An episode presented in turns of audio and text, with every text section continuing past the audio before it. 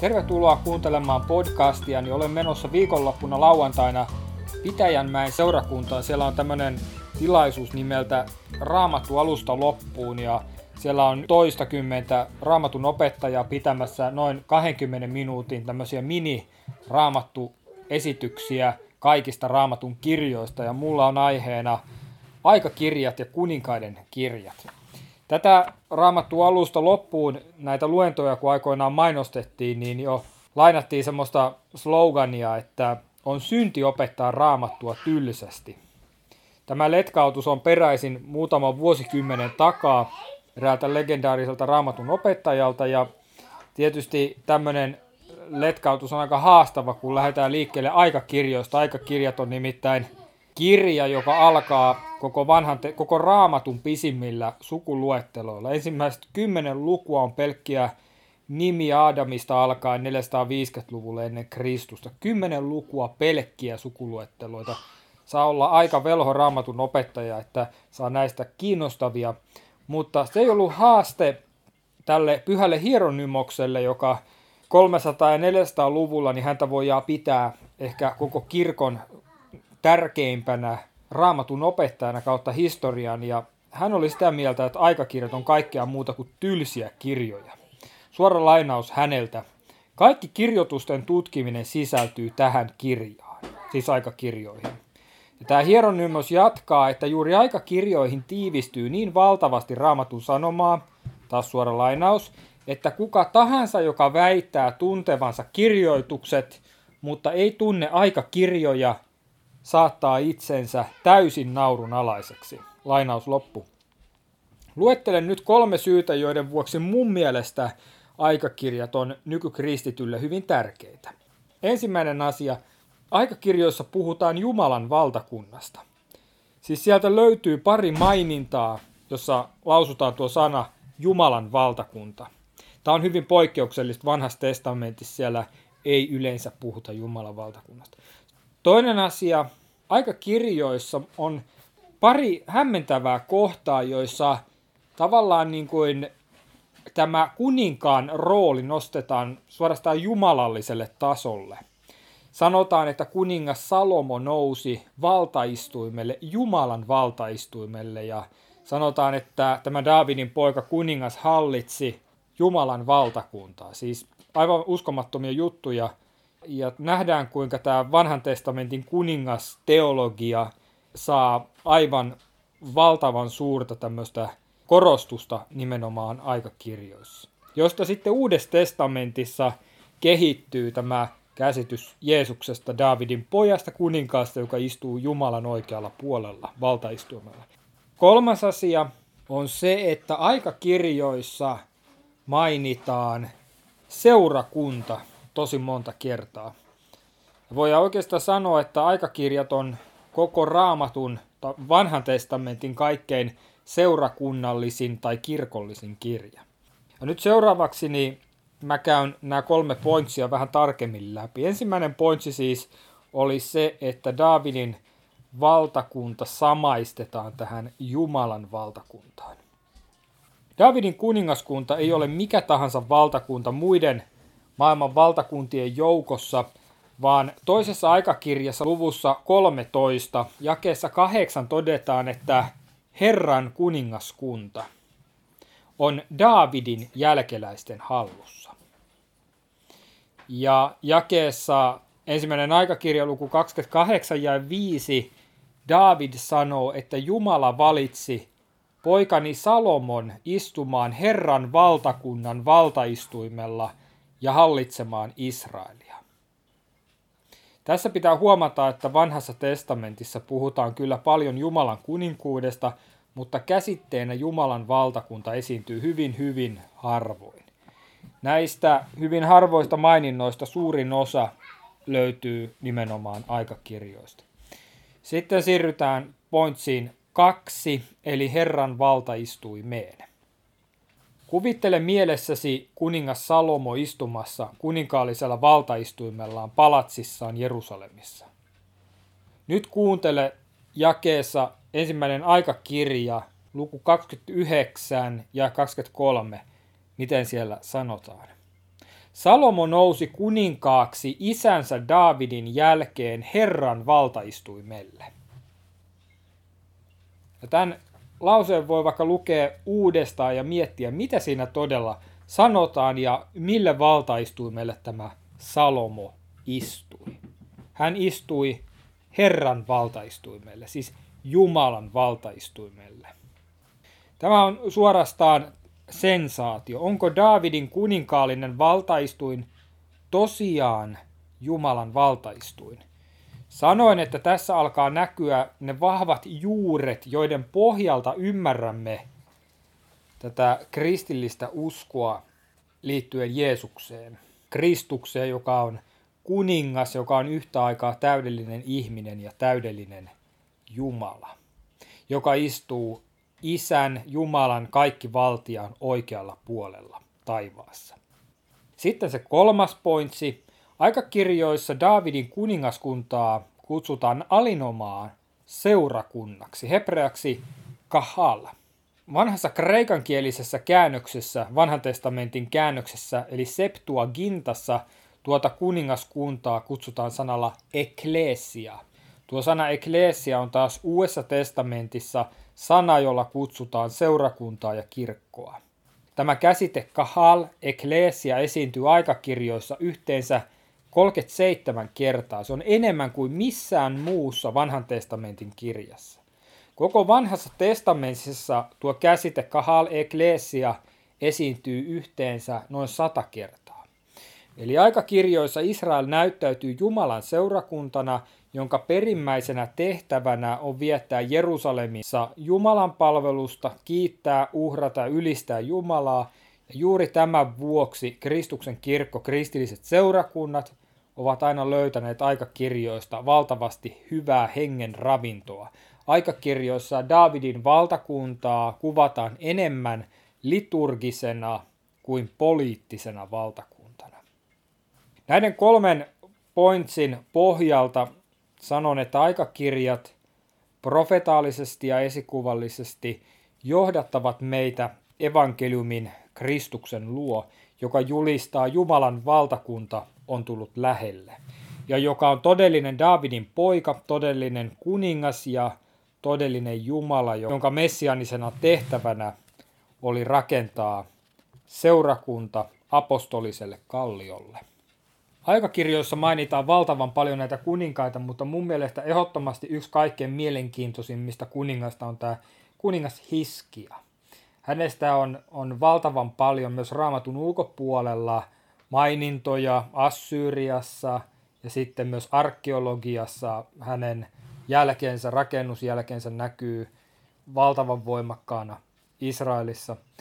Ja sitten, sitten myös raamatussa kuninkaiden kirjoissa ja aikakirjoissa niin hänelle on omistettu seitsemän kokonaista lukua valtavan paljon. Hän eli 720- ja 700-luvulla niinä aikoina ja, silloin maailman mahtina oli tämä Assyria, maailman suurin sotamahti, joka valloitti suurin piirtein koko Lähi-idän ja ainoastaan tämä Juudean pääkaupunki Jerusalem jäi vallottamatta silloin Hiskian aikana. Eli Hiskia oli kuninkaana valtavien myllerrysten, sotilaallisten vallotusten keskellä, kansansiirtojen keskellä. Aikakirjoissa niin keskitytään ei niin, ei niin paljon tähän poliittiseen toimintaan, vaan ennemminkin siihen niin kuin Jumalan palvelukseen liittyvään toimintaan. Toki myös siitä politiikasta puhutaan aika paljon aikakirjoissa. Aina välillä kuulee puhuttavan hiipuvista ja hiljenevistä seurakunnista ja sanotaan, että viimeinen sulkee ovet ja sammuttaa valot. No 720-luvulla ennen Kristusta Israelin kuninkaaksi tosiaan nousi tämä Hiskia, jonka isä kuningas Ahas oli tehnyt juuri noin. Hän oli sammuttanut temppelin valot ja sulkenut sen portit. Toisessa aikakirjassa luvussa 28 jakeessa 24 todetaan, että kuningas Ahas, tämä Hiskian isä, todella, lainaus, sulki temppelin ovet. Ja kuningas Ahas ja hänen lähimmät miehensä olivat nimenomaan sulkeneet temppelin eteishallin ovet ja sammuttaneet lamput niin kuin toinen aikakirja luku 29 ja 7 sanoo. Nyt kun 25-vuotias Hiskia Ahasin poika nousee kuninkaaksi, ensimmäinen asia, minkä hänen kerrotaan tehneen, on tämä. Hän avasi Herran temppelin ovet ja korjasi ne. Luvussa 29 ja 3, toinen aikakirja. Tuo temppelin ovien avaaminen oli yhtä aikaa konkreettinen teko kuin myös symbolinen teko. Tämä sinänsä pieni teko on vaikutuksiltaan valtavan suuri. Nyt avattiin ovet Jumalalle. Psalmissa 24 kehotetaan näin, avaamaan Herralle ovi. Kohotkaa korkeiksi portit, avartukaa ikiaikaiset ovet, kirkkauden kuningas tulee. Kuka on kirkkauden kuningas? Hän on Herra, väkevä ja voimallinen. Hän on Herra, voiton sankari. Tämä Jumala tuli kansansa avuksi pahimman hädän hetkellä. Nyt Hiskia johdattaa koko kansan alkaen papeista synnin tunnustukseen ja Jumalan luokse, kasvotusten Jumalan luo. Ja tästä meille kerrotaan erityisesti toinen aikakirja luku 29 ja jakeesta 6 alkaen. Hiskia ei myöskään aikaile ajatellen, että parannuksen aika on sitten, kun kuolema on jo ovella. Ei vaan Hiskia hoputtaa pappeja. Älkää siis poikani enää hukatko aikaa, sillä Jumala on valinnut teidät palvelijoikseen, häntä palvelemaan ja hänelle uhraamaan. Hiskia käskee puhdistaa temppelin kaikesta epäpyhästä Tämän jälkeen he aloittavat uhraamisen. Sitten tuotiin pukit kuninkaan ja seurakunnan eteen, ja kaikki ojensivat kätensä niiden päälle. Papit teurastivat pukit ja uhrasivat niiden veren alttarilla koko Israelin syntien sovittamiseksi, sillä kuningas oli käskenyt uhrata polttouhrin ja syntiuhrin koko kansan puolesta. Näin esikuvallisesti nopeasti tarvitaan papillinen herätys pyhyyteen, tarvitaan todellista parannuksen tekoa, synnin tunnustus, synnistä luopuminen, tarvitaan syntiuhri, Jumalan karitsa on teurastettu meidän syntiemme tähden. Tässä kohtaa muuten luvussa 29 toinen aikakirja. Raamatun tutkijat ovat huomanneet, että siinä tämä kansa, jolle avataan nyt ovet, temppelin ovet, niin tämä kansa oikeastaan – ei pelkästään papit, vaan myös kansa käyttäytyy ja toimittaa näitä papillisia tehtäviä.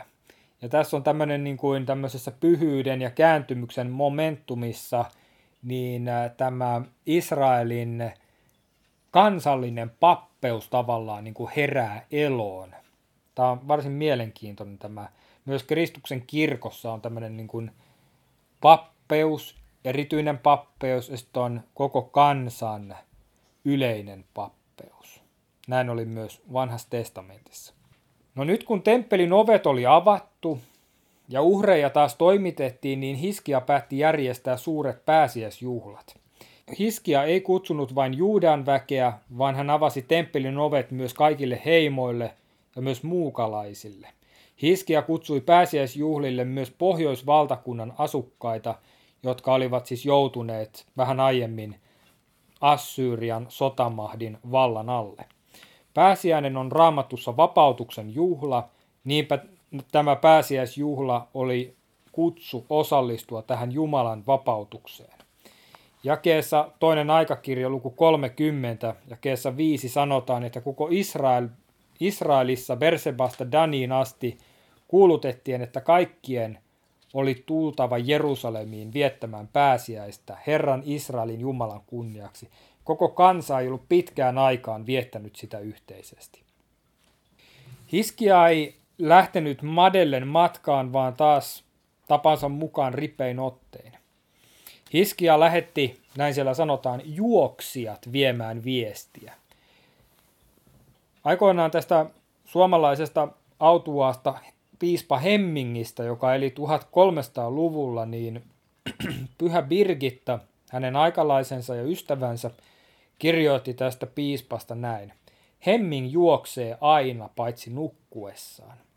Tämä on mun mielestä varsin hauskasti tästä kerrottu tästä piispa Hemmingistä. Kirkko tarvitsee tuollaisia apostolisia juoksupoikia. Sana apostoli tarkoittaa viestin viejää. Kirkko on apostolinen. Meidän tulee juosta Jumalan viestin viejinä. Aikakirjat kertovat, että juoksijat lähtivät kaikkialle Israelin ja Juudan mukanaan kuninkaan kirje. Kirjeen viesti on tässä. Israelaiset, palatkaa Herran Abrahamin ja Iisakin ja Israelin Jumalan luo, silloin hän palaa teidän luoksenne, teidän, jotka olette pelastuneet Assyrian kuninkaan käsistä. Kääntykää Herran puoleen ja lähtekää hänen temppeliinsä, jonka hän on pyhittänyt ikiajoiksi. Palvelkaa Herraa Jumalaanne, jotta hänen vihansa hehku kääntyisi teistä pois. Herra teidän Jumalanne on anteeksantava ja laupias, eikä käännä pois kasvojaan, jos palaatte hänen luokseen. Näin siis toinen aikakirja luku 30 ja kestä 5-9. Niin juoksupojat pinkaisivat matkaan ja kiersivät kyliä ja kaupunkeja, julistivat tätä kuninkaan ilosanomaa, viestiä, kutsua vapautuksen juhlaan pääsiäiselle Jerusalemiin.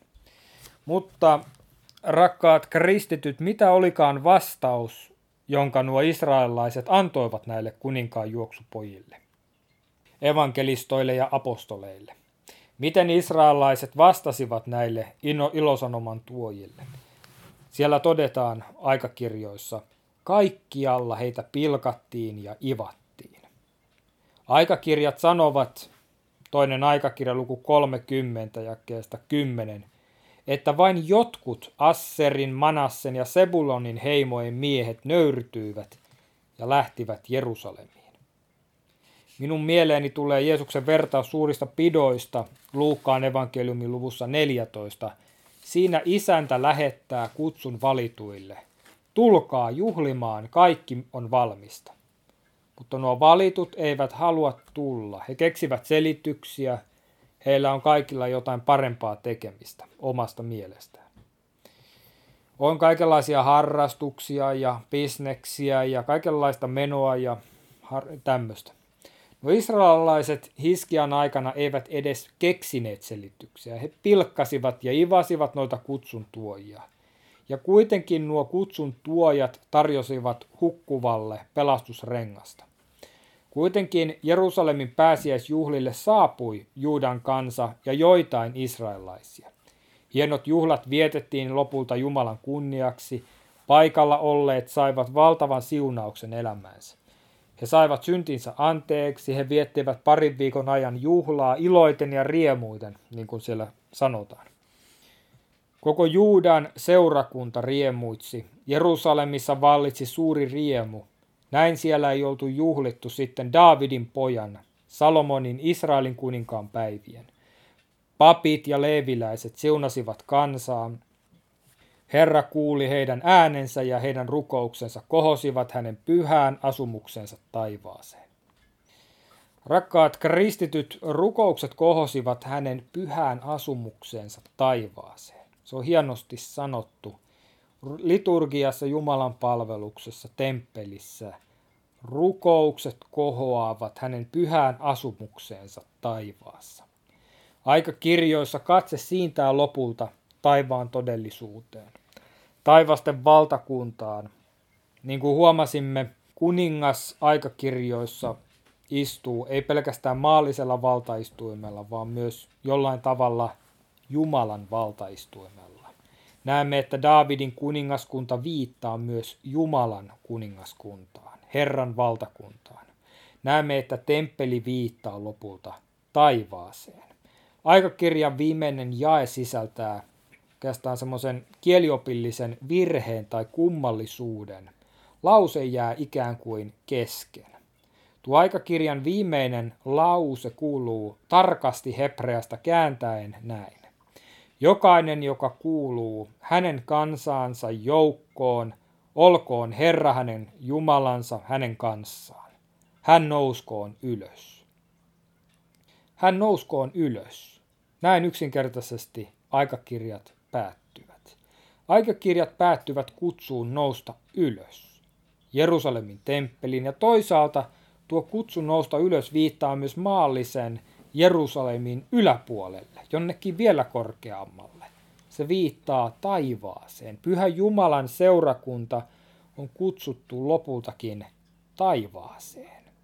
Sinne me pääsemme, kun olemme tuon kuninkaamme kanssa, todellisen Davidin pojan, kuninkaan ja Jumalan pojan Jeesuksen Kristuksen kanssa. Silloin pääsemme taivaalliseen temppeliin. Silloin Kristuksessa mekin saamme paikan taivaassa. Hän nouskoon ylös.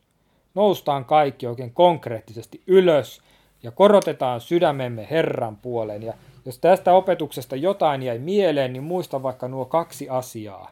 Kuningas Hiskia avasi Herran temppelin ovet ja hän nouskoon ylös. Toivotaan sinulle Jumalan siunausta.